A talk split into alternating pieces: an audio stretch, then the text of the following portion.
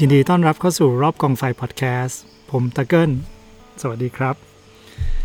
พอดแคสต์ตอนนี้นะครับก็จะเป็นตอนที่หนึ่งของ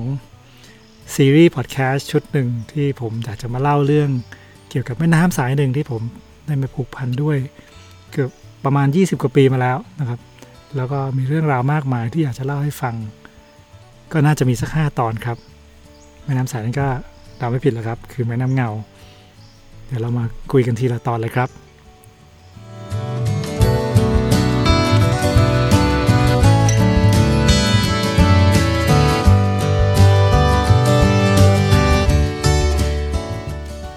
ผมได้รู้จักกับแม่น้ำเงาครั้งแรกในประมาณปี 2542 ครับ ได้ยินจากเพื่อนสองคนในเว็บบอร์ดของพันทิปนะครับ ซึ่งก็รู้จักเป็นส่วนตัว ชื่อคุณ Headbanger แล้วก็อีกคนหนึ่งชื่อใช้ชื่อว่าคาริเบียนดำนะครับคนคาริเบียนดำเนี่ยตอนนั้นเป็นนักเขียนของอ.ส.ท. Young Traveller นะครับนิตยสารในยุคนั้นสองคนเนี่ยก็คุยกับผมว่าพี่เกิลผมเห็นเลยว่าพี่เนี่ยชอบเป็นคนที่ชอบแม่น้ำมาก ผมแม่น้ำมีแม่น้ำสายหนึ่งอยากจะแนะนำให้พี่รู้จัก ชื่อว่าแม่น้ำเงา ที่สาเหตุที่ชื่อแม่น้ำเงาเนี่ยก็เพราะว่าน้ำเนี่ยใสเป็นกระจกเลยนะครับ แล้วก็สวยมากอยู่กลางป่า ในเดือนตุลาคมปี 2542 เนี่ย ผมก็มีโอกาสได้ไปแถวนั้นนะครับ คือกับครอบครัวนะครับ ตอนนั้นก็คือภรรยาแล้วก็ลูกชาย ซึ่งตอนนั้นอายุแค่6ขวบ แล้วก็ขับรถเที่ยวเส้นทางยอดนิยมนะครับ จากเชียงใหม่ขึ้นไปปลาย วนไปอำเภอเมืองแม่ฮ่องสอน ลงมาเที่ยวอดอยแม่อุคอนะครับ ชมชมทุ่งบัวตองตามปกติของคนที่เที่ยวยุคนั้นนะครับ พอมาถึงแม่เสรียงเนี่ยผมก็นึกได้ว่าเออสหายเคยบอกไว้ว่ามีแม่อุทยานแห่งชาติแม่น้ำเงาอยู่ที่นั่น ห่างไปไม่ไกลเราก็เลยขับรถลงไป แล้วก็เลี้ยวเข้าไปตรงป้ายอุทยานแม่น้ำเงานะครับ ทางตอนนั้นจากถนน 105 เข้าไปที่อุทยานแม่น้ำเงาเมื่อ 20 กว่าปีก่อนเนี่ยแค่ 4 กิโลนะครับโอ้โหแต่ทุรกันดารมากจนผมตกใจว่าผมพาลูกเมียไปที่ไหนเนี่ยจะรอดไหมวันนี้ แล้วเราก็เข้าไปถึงที่ทำการอุทยาน ซึ่งตอนนั้นก็เพิ่งจะก่อตั้งนะครับ เป็นอุทยานที่กำลังเริ่มสำรวจอยู่ ก็ปรากฏว่าไปพบกับหัวหน้าอุทยานในตอนนั้นนะครับ ชื่อชื่อหัวหน้าสมานสายยนต์นะครับ ปรากฏว่าอุทยานเนี่ยเป็นอุทยานที่เพิ่งสำรวจก่อตั้งเพราะฉะนั้นไม่มีสิ่งอำนวยความสะดวกอะไรทั้งสิ้นเลยนะครับ ก็ไม่มีร้านอาหาร เราก็ไม่ได้เตรียมไปเพราะเราไปเที่ยวอุทยานเราก็นึกว่าจะมีร้านอาหารขายหัวหน้าสมานก็ดูแลเราอย่างดีก็เห็นมีเด็กด้วย ก็ให้ไปพักพักบ้านพักของอุทยานแทนที่เราจะต้องกางเต็นท์ให้แม่ครัวทำกับข้าวให้ ผมยังจำแม่นเลยตอนนั้นเนี่ยเป็นมีอาหารเหนือน้ำพริกอ่องนะครับ แล้วก็มีแกงเขียดแล้ว เขียดแล้วเนี่ยก็เป็นเขียดธรรมชาติที่ตอนสมัยนั้นที่แม่เงามีเยอะแยะไปหมดนะครับเราก็ได้กินแกงกันวันนั้นวันรุ่งขึ้นก็ได้คุยกับหัวหน้าสมานหัวหน้าก็เล่าให้ฟังบอกว่าเนี่ยอุทยานเพิ่งจะสำรวจนะครับ ยังไม่ได้ประกาศ แล้วก็มีที่เที่ยวที่ยังไม่ได้สำรวจมากมายเลย แล้วก็ได้เห็นแม่น้ำเงา ก็สวยตามคำล่ำลืออย่างที่คุณเฮดแบงเจอร์แล้วก็คาริเบียนดำบอก เป็นแม่น้ำที่ใสมากสวยมากนะครับ แล้วก็ตอนที่ผมไปเดือนตุลาเนี่ยก็เป็นหน้าฝนนะ แต่น้ำไม่ขุ่นครับ น้ำออกเขียวๆนิดนึงค่อนข้างใสสวยมากเลย ผมก็เลยตั้งใจว่าผมจะต้องกลับมาที่นี่อีก ก็ผ่านไป 2 เดือนนะครับ เดือนธันวาคมปีเดียวกัน ช่วงนั้นผมยังทำงานประจำอยู่ก็ก็ขอลางานมาสัปดาห์หนึ่ง ช่วงสิ้นปีนะครับ แล้วก็กลับไปที่แม่เงา ตอนนี้ก็มีเพื่อนไปด้วยอีกคนหนึ่งเพื่อนรักของผมนะครับ พี่เต็มนะครับ ตอนนั้นใช้นามปากกาในพันทิปว่าหนูเล ก็ไปเที่ยวกันสองคนเราก็ไปผูกเปลนอนอยู่ที่อุทยานนะครับ แล้วก็คุยกับเจ้าหน้าที่อุทยานคุยกับหน้าสมานแกก็ให้เจ้าหน้าที่พิทักษ์ป่าเนี่ยพาเราเที่ยวน้ำตก แถวๆนั้นนะครับ ใกล้ๆเดินป่ากันวันเดียวเที่ยวแล้วก็กลับมานอนที่อุทยาน ซึ่งก็เป็นครั้งแรกที่ผมได้รู้จักกับสหาย ซึ่งเป็นพิทักษ์ป่าที่นั่น แล้วก็คบหากันมาถึงทุกวันนี้ก็คือไก่อุดรเทพทิพย์นะครับ เดี๋ยวจะพูดถึงเขาอีกหลายตอนในพอดแคสต์สี่ห้าตอนนี้นะครับ ก็บังเอิญครับ มีอยู่วันหนึ่งผมก็เดินเข้าไปในที่ทำการอุทยาน ก็มีแผนที่หนึ่งต่อห้าหมื่น ติดอยู่แผนที่คอนทัวร์ผมก็ไปยืนดูเออเขตอุทยานจะถึงตรงไหนบ้างนะ ก็เห็นมีแม่น้ำยาวเลยครับแม่น้ำเงาสวยมากอ่าก็มีการดอกจันอยู่อันหนึ่งผมก็ถามหัวหน้าหัวหน้าครับ อันนี้อันนี้อะไรครับเครื่องหมายเนี้ยหัวหน้าสมานก็พูดคำหนึ่งที่ ผมจำได้ถึงทุกวันนี้นะแกก็บอกว่าน้ำตกครับ ชาวบ้านเนี่ยชาวบ้านหมู่บ้านแถวนั้นนะเขาบอกเราว่ามีน้ำตก แต่ยังไม่มีใครเคยเห็นเลยนะในคนเมืองเนี่ยยังไม่เคยมีใครเข้าไปเห็นเลยโอ้คำนี้ครับ มันโดนใจมาก ผมก็เลยเกิดความฝันเลยว่าอยากจะเป็นอินเดียนาโจนหรือว่าอยากจะเป็นอย่างน้อยที่สุดก็เป็นคนที่ค้นพบแล้วก็ตั้งชื่อน้ำตกสักอันหนึ่งในเมืองไทย ก็เลยคุยกับหัวหน้าสมานคุยกับไก่เพื่อนเพื่อนพิทักษ์ป่านะครับ บอกนี่ผมอยากไปตรงเนี้ยพาไปได้ไหม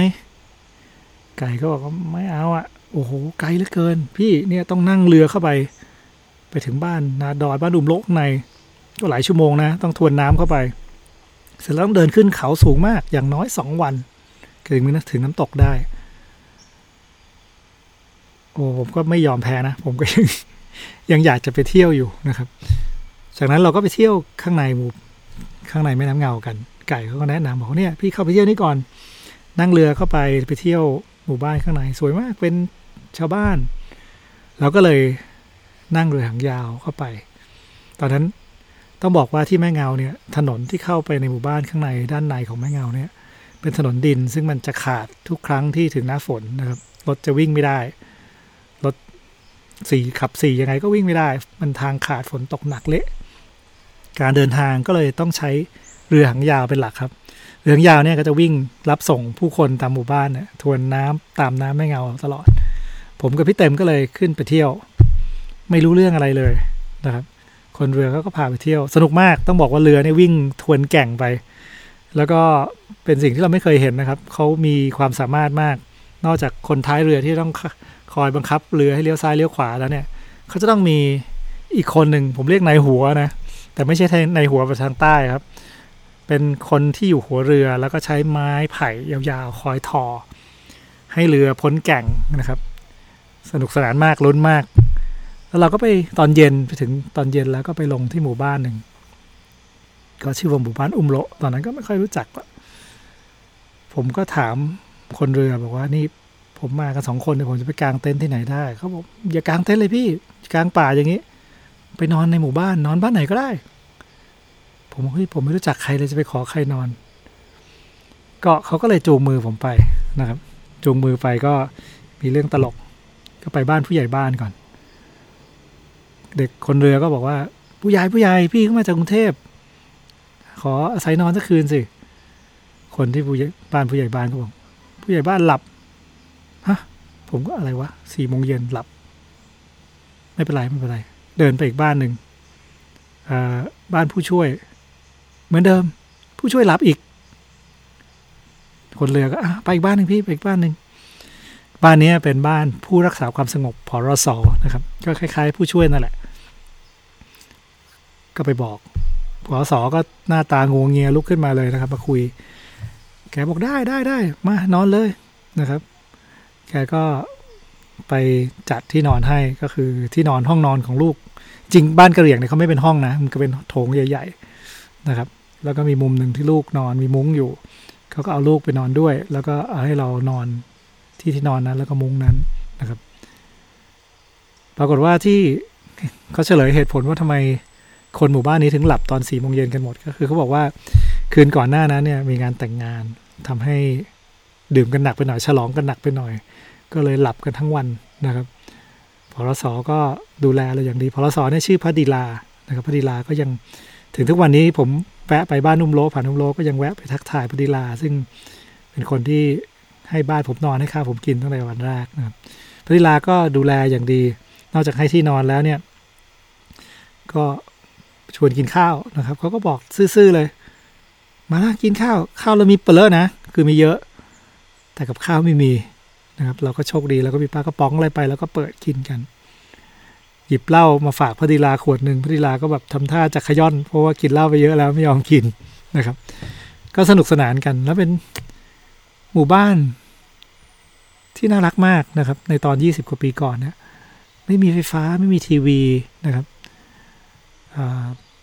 ผู้คนน่ารักมาก ยิ้มแย้มแจ่มใสอยู่กันโดยสงบมาก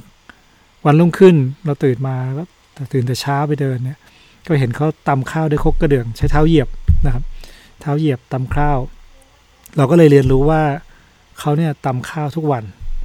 เขาปลูกข้าวกินเองนะครับ แล้วก็เก็บข้าวเปลือกไว้ในยุ้งฉาง เช้าก็มาตำข้าว แค่พอกินวันนั้น เขาจะไม่สะสมอะไรนะครับในหมู่บ้านเนี่ยไม่มีการใช้เงินเลย ไม่มีร้านค้าไม่มีอะไรเลย เขาแค่ปลูกข้าวกินนะครับ แล้วก็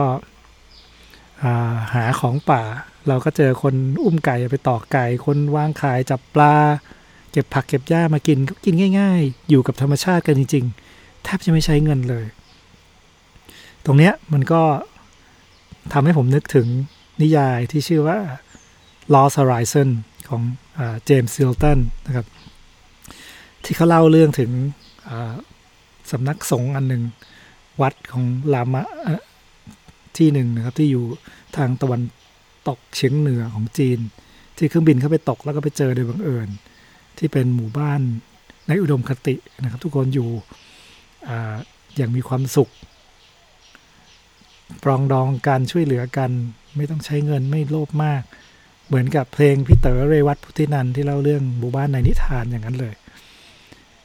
ผมก็ได้มีเวลาอยู่กับผู้คนที่นั่นไม่นานนักนะครับ เพราะเราก็ต้องกลับกัน พี่เต็มต้องกลับมาทำงานละเราก็เดิน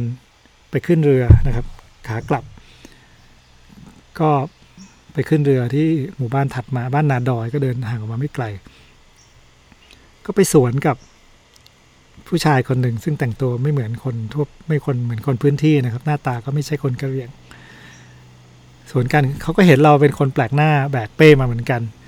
นะครับก็ก็ทักทายคุยมาจากไหนอะไรเงี้ยผมก็บอกว่าผมเป็นนักท่องเที่ยวนะมาจากกรุงเทพมาเที่ยวเขาก็ทำหน้าแปลกใจบอก ที่นี่ไม่เคยมีนักท่องเที่ยว ส่วนตัวเขาเองเขาก็แนะนำว่าเขาเป็นครูดอยนะครับ ชื่อครูสมภพอสอนหนังสืออยู่บนหมู่บ้านที่อยู่บนดอยสูง นะเดินจากบ้านอุ้มโลเนี่ยขึ้นไปอีกประมาณ 12 กิโล ทางถนนตอนนี้ใช้ไม่ได้เพราะฝนตกทางขาดนะครับธรรมดาเขาก็จะขึ้นลงด้วยมอเตอร์ไซค์หรือว่ารถยนต์ ตอนนี้ทางขาดก็ต้องเดินขึ้นไป ครูสมภพก็ชวนครับบอกว่าเออถ้ามีโอกาสนะ ก็กลับมาเที่ยวหมู่บ้านเขาหน่อย หมู่บ้านเขาเนี่ยอยู่บนดอยสูงพันเมตร อากาศหนาวทั้งปีมีทะเลหมอกทั้งปีนะครับ แล้วก็ชาวบ้านเนี่ย ค่อนข้างจะลำบาก ถ้ามีอะไรที่พอจะมาบริจาคให้ชาวบ้านได้ เครื่องนุ่งห่มเครื่องกันหนาว อุปกรณ์เขียนหนังสือเรียนหนังสือของของเด็กเนี่ย ถ้าหาได้ก็เอามาหน่อย เพราะว่าไม่เคยมีหน่วยงานที่ไหนไปถึงเลยมันไกลเหลือเกินนะครับ เรื่องนี้เดี๋ยวก็คงจะเล่าให้ฟังอีกตอนหนึ่งต่างหากแล้วก็กลับมาครับ กลับมาที่อุทยานแห่งชาติแม่เงา นั่งเรือกลับมา ผมก็ไม่ยอมแพ้นะพี่เต็ม จะต้องกลับบ้านอยู่วันสองวัน แล้วผมก็ไม่ยอมแพ้ ผมก็ไปเดินดูแผนที่ในที่ทำการอีกทีหนึ่งชวนไก่ไป ในที่สุดผมบอกนี่ไงไกลถ้าเราเดินจากนี่ไปเนี่ยนะจากฝั่งแม่น้ำเงาเนี่ย มันใช่มันต้องขึ้นเขาเยอะ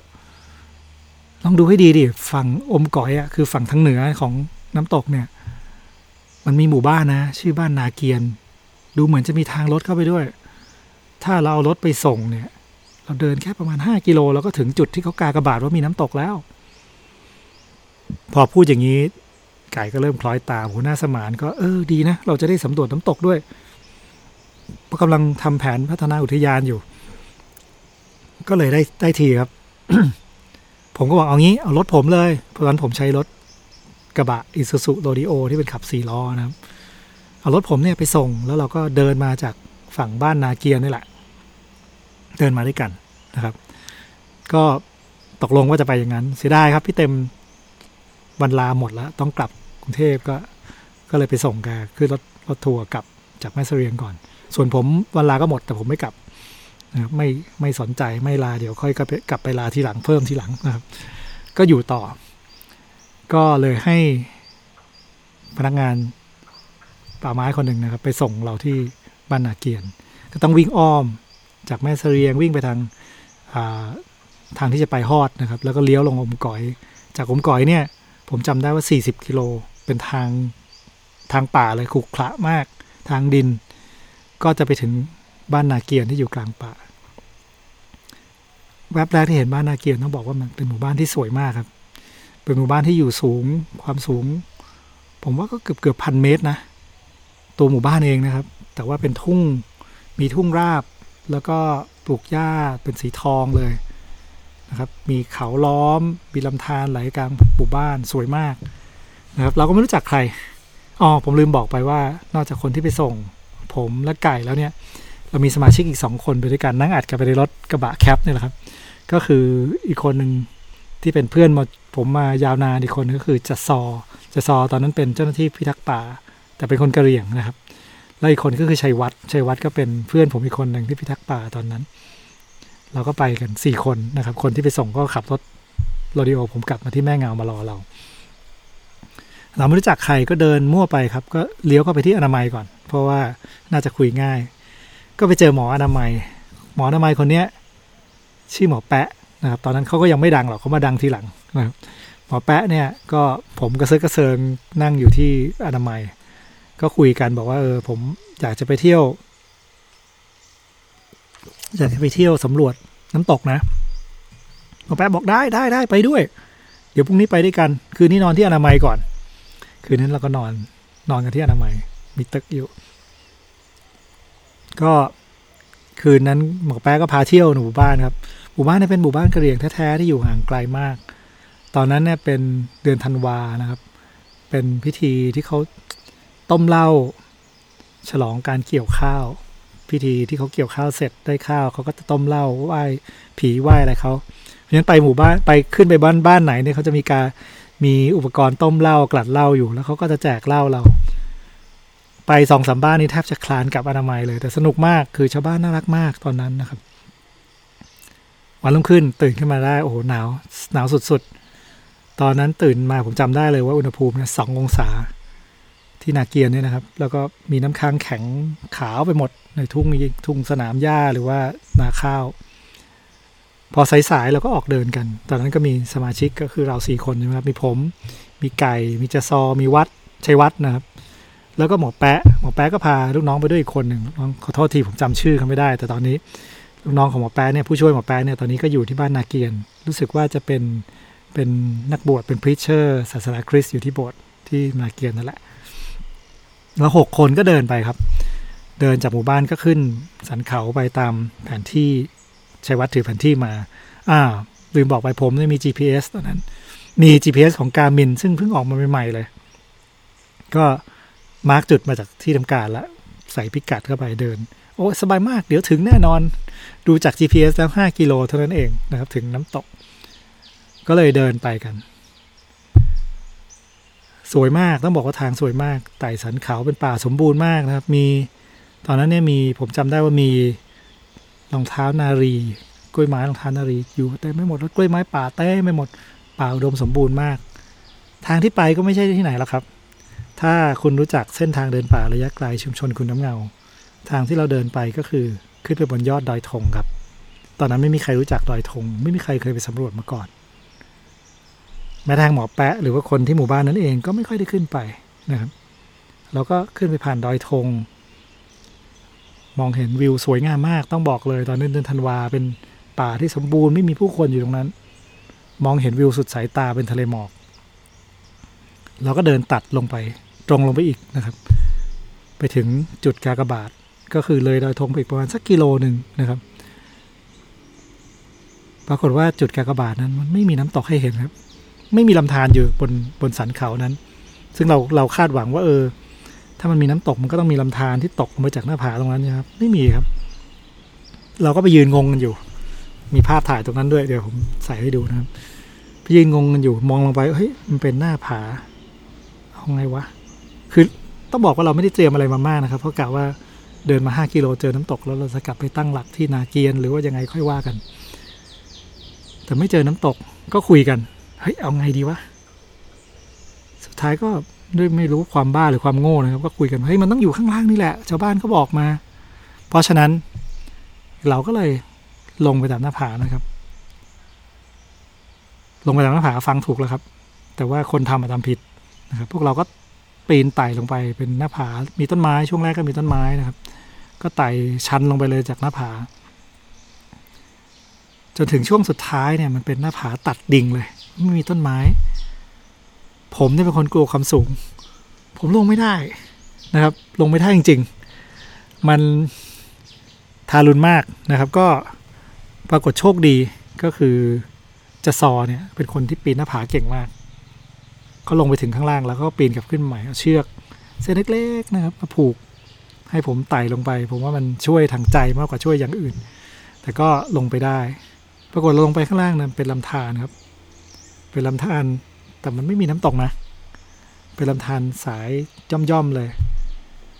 ที่น่าตกใจก็คือเราลงไปถึงตอนเย็นแล้ว มันเป็นร่องเขาครับ คือจะกลับขึ้นไปทางเดิมก็หน้าผา ยากละ ฝั่งตรงข้ามข้ามลำธารไป ก็หน้าผาอีก ไม่รู้จะทำยังไง แต่ก็ไม่รู้จะทำยังไงครับ ก็เลยผูกเปลนอนกันหกคน มีต้นไม้คล้ายน้ำอยู่ สองต้นไขว้กันไปไขว้กันมา หนาวจับใจนะครับ นอนแล้วก็มีละอองน้ำกระเด็นขึ้นมาหนาวจับใจเลยคืนนั้นแทบจะไม่ได้นอนกันสาเหตุที่ไม่ได้นอนเพราะหนึ่งก็คือหนาวสองก็คือกังวล ไม่รู้ว่าพรุ่งนี้ต้องเจออะไรเกิดอะไรขึ้นอีก ไม่รู้จะไปทางไหนเลย พอเช้าขึ้นมาหมอแปะกับผู้ช่วยเนี่ยก็บอกว่าเดี๋ยวขอเสี่ยงนะครับ จะเดินย้อนน้ำเขาจะเดินย้อนน้ำไป เพื่อจะหาทางกลับหมู่บ้านนะครับหมอแปะนี่ขอแทรกนิดหนึ่งแล้วกันหมอแปะเนี่ยตอนหลังนี่ดังครับ มีรายการคนค้นคนไปถ่ายเขาในฐานะที่เป็น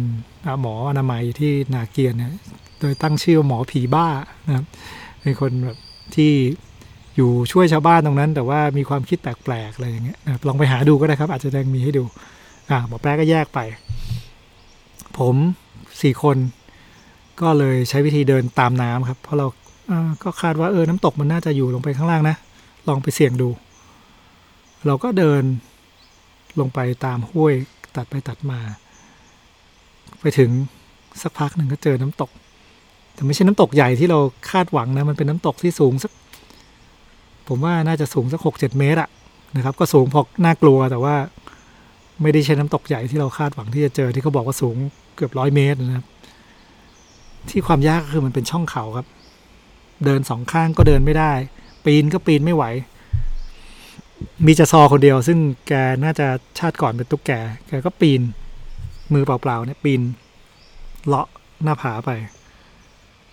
เราก็เลยฝากของฝากเป้ให้ไปทยอยไป ข้ามน้ำตกไปนะครับ ส่วนเราที่เหลืออีกสามคนเนี่ย ก็ถอดเสื้อผ้าเก็บใส่เป้ แล้วก็โดดน้ำตกซึ่งประมาณห้าหกเมตรเนี่ย โดดลงไป ตุ้ม พอลอยขึ้นมาก็ตะกุยตะกุยน้ำว่ายไปหาชายฝั่ง ก็จะซอก็ก่อไฟไว้แบบหนาวหงิกนะครับผิงไฟกันเอาเสื้อผ้าแห้งๆมาใส่ หนาวมาก ข้าวก็ไม่มีกินแล้วเพราะเราเตรียมมาแค่มื้อเดียวเรากะว่า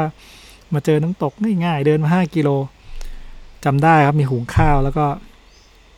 เก็บพริกเก็บมะนาวมาได้ก็ ต้มยำน้ำเปล่า ไม่มีปลากระป๋องไม่มีอะไรแล้วกะว่าจะมาหาเอาตามป่าก็ไม่มี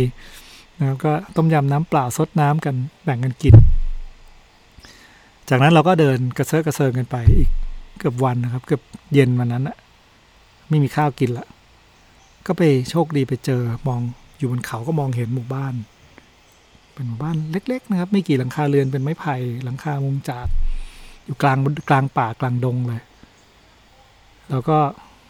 เดินลงไปที่นั่นไปเจอหมู่บ้าน หมู่บ้านนั้น แทบจะพูดไทยไม่ได้เลยครับ เป็นหมู่บ้านกะเหรี่ยง มารู้ทีหลังว่าชื่อหมู่บ้านกะเหรี่ยงผาแดงนะครับ ซึ่งปัจจุบันนี้ไม่ได้อยู่ตรงนี้แล้วเขาย้ายลงไปรวมกับหมู่บ้านอื่นข้างล่างเรียบร้อยไม่ไม่อยู่กลางป่านั่นแหละตอนนั้นผมนับได้มีบ้านอยู่เจ็ดหลังกลางป่านะครับเป็นหมู่บ้านกลางป่าจริง ๆ ซึ่งไม่รู้เขาว่าอยู่กันได้ยังไงนะเขาก็อยู่กันได้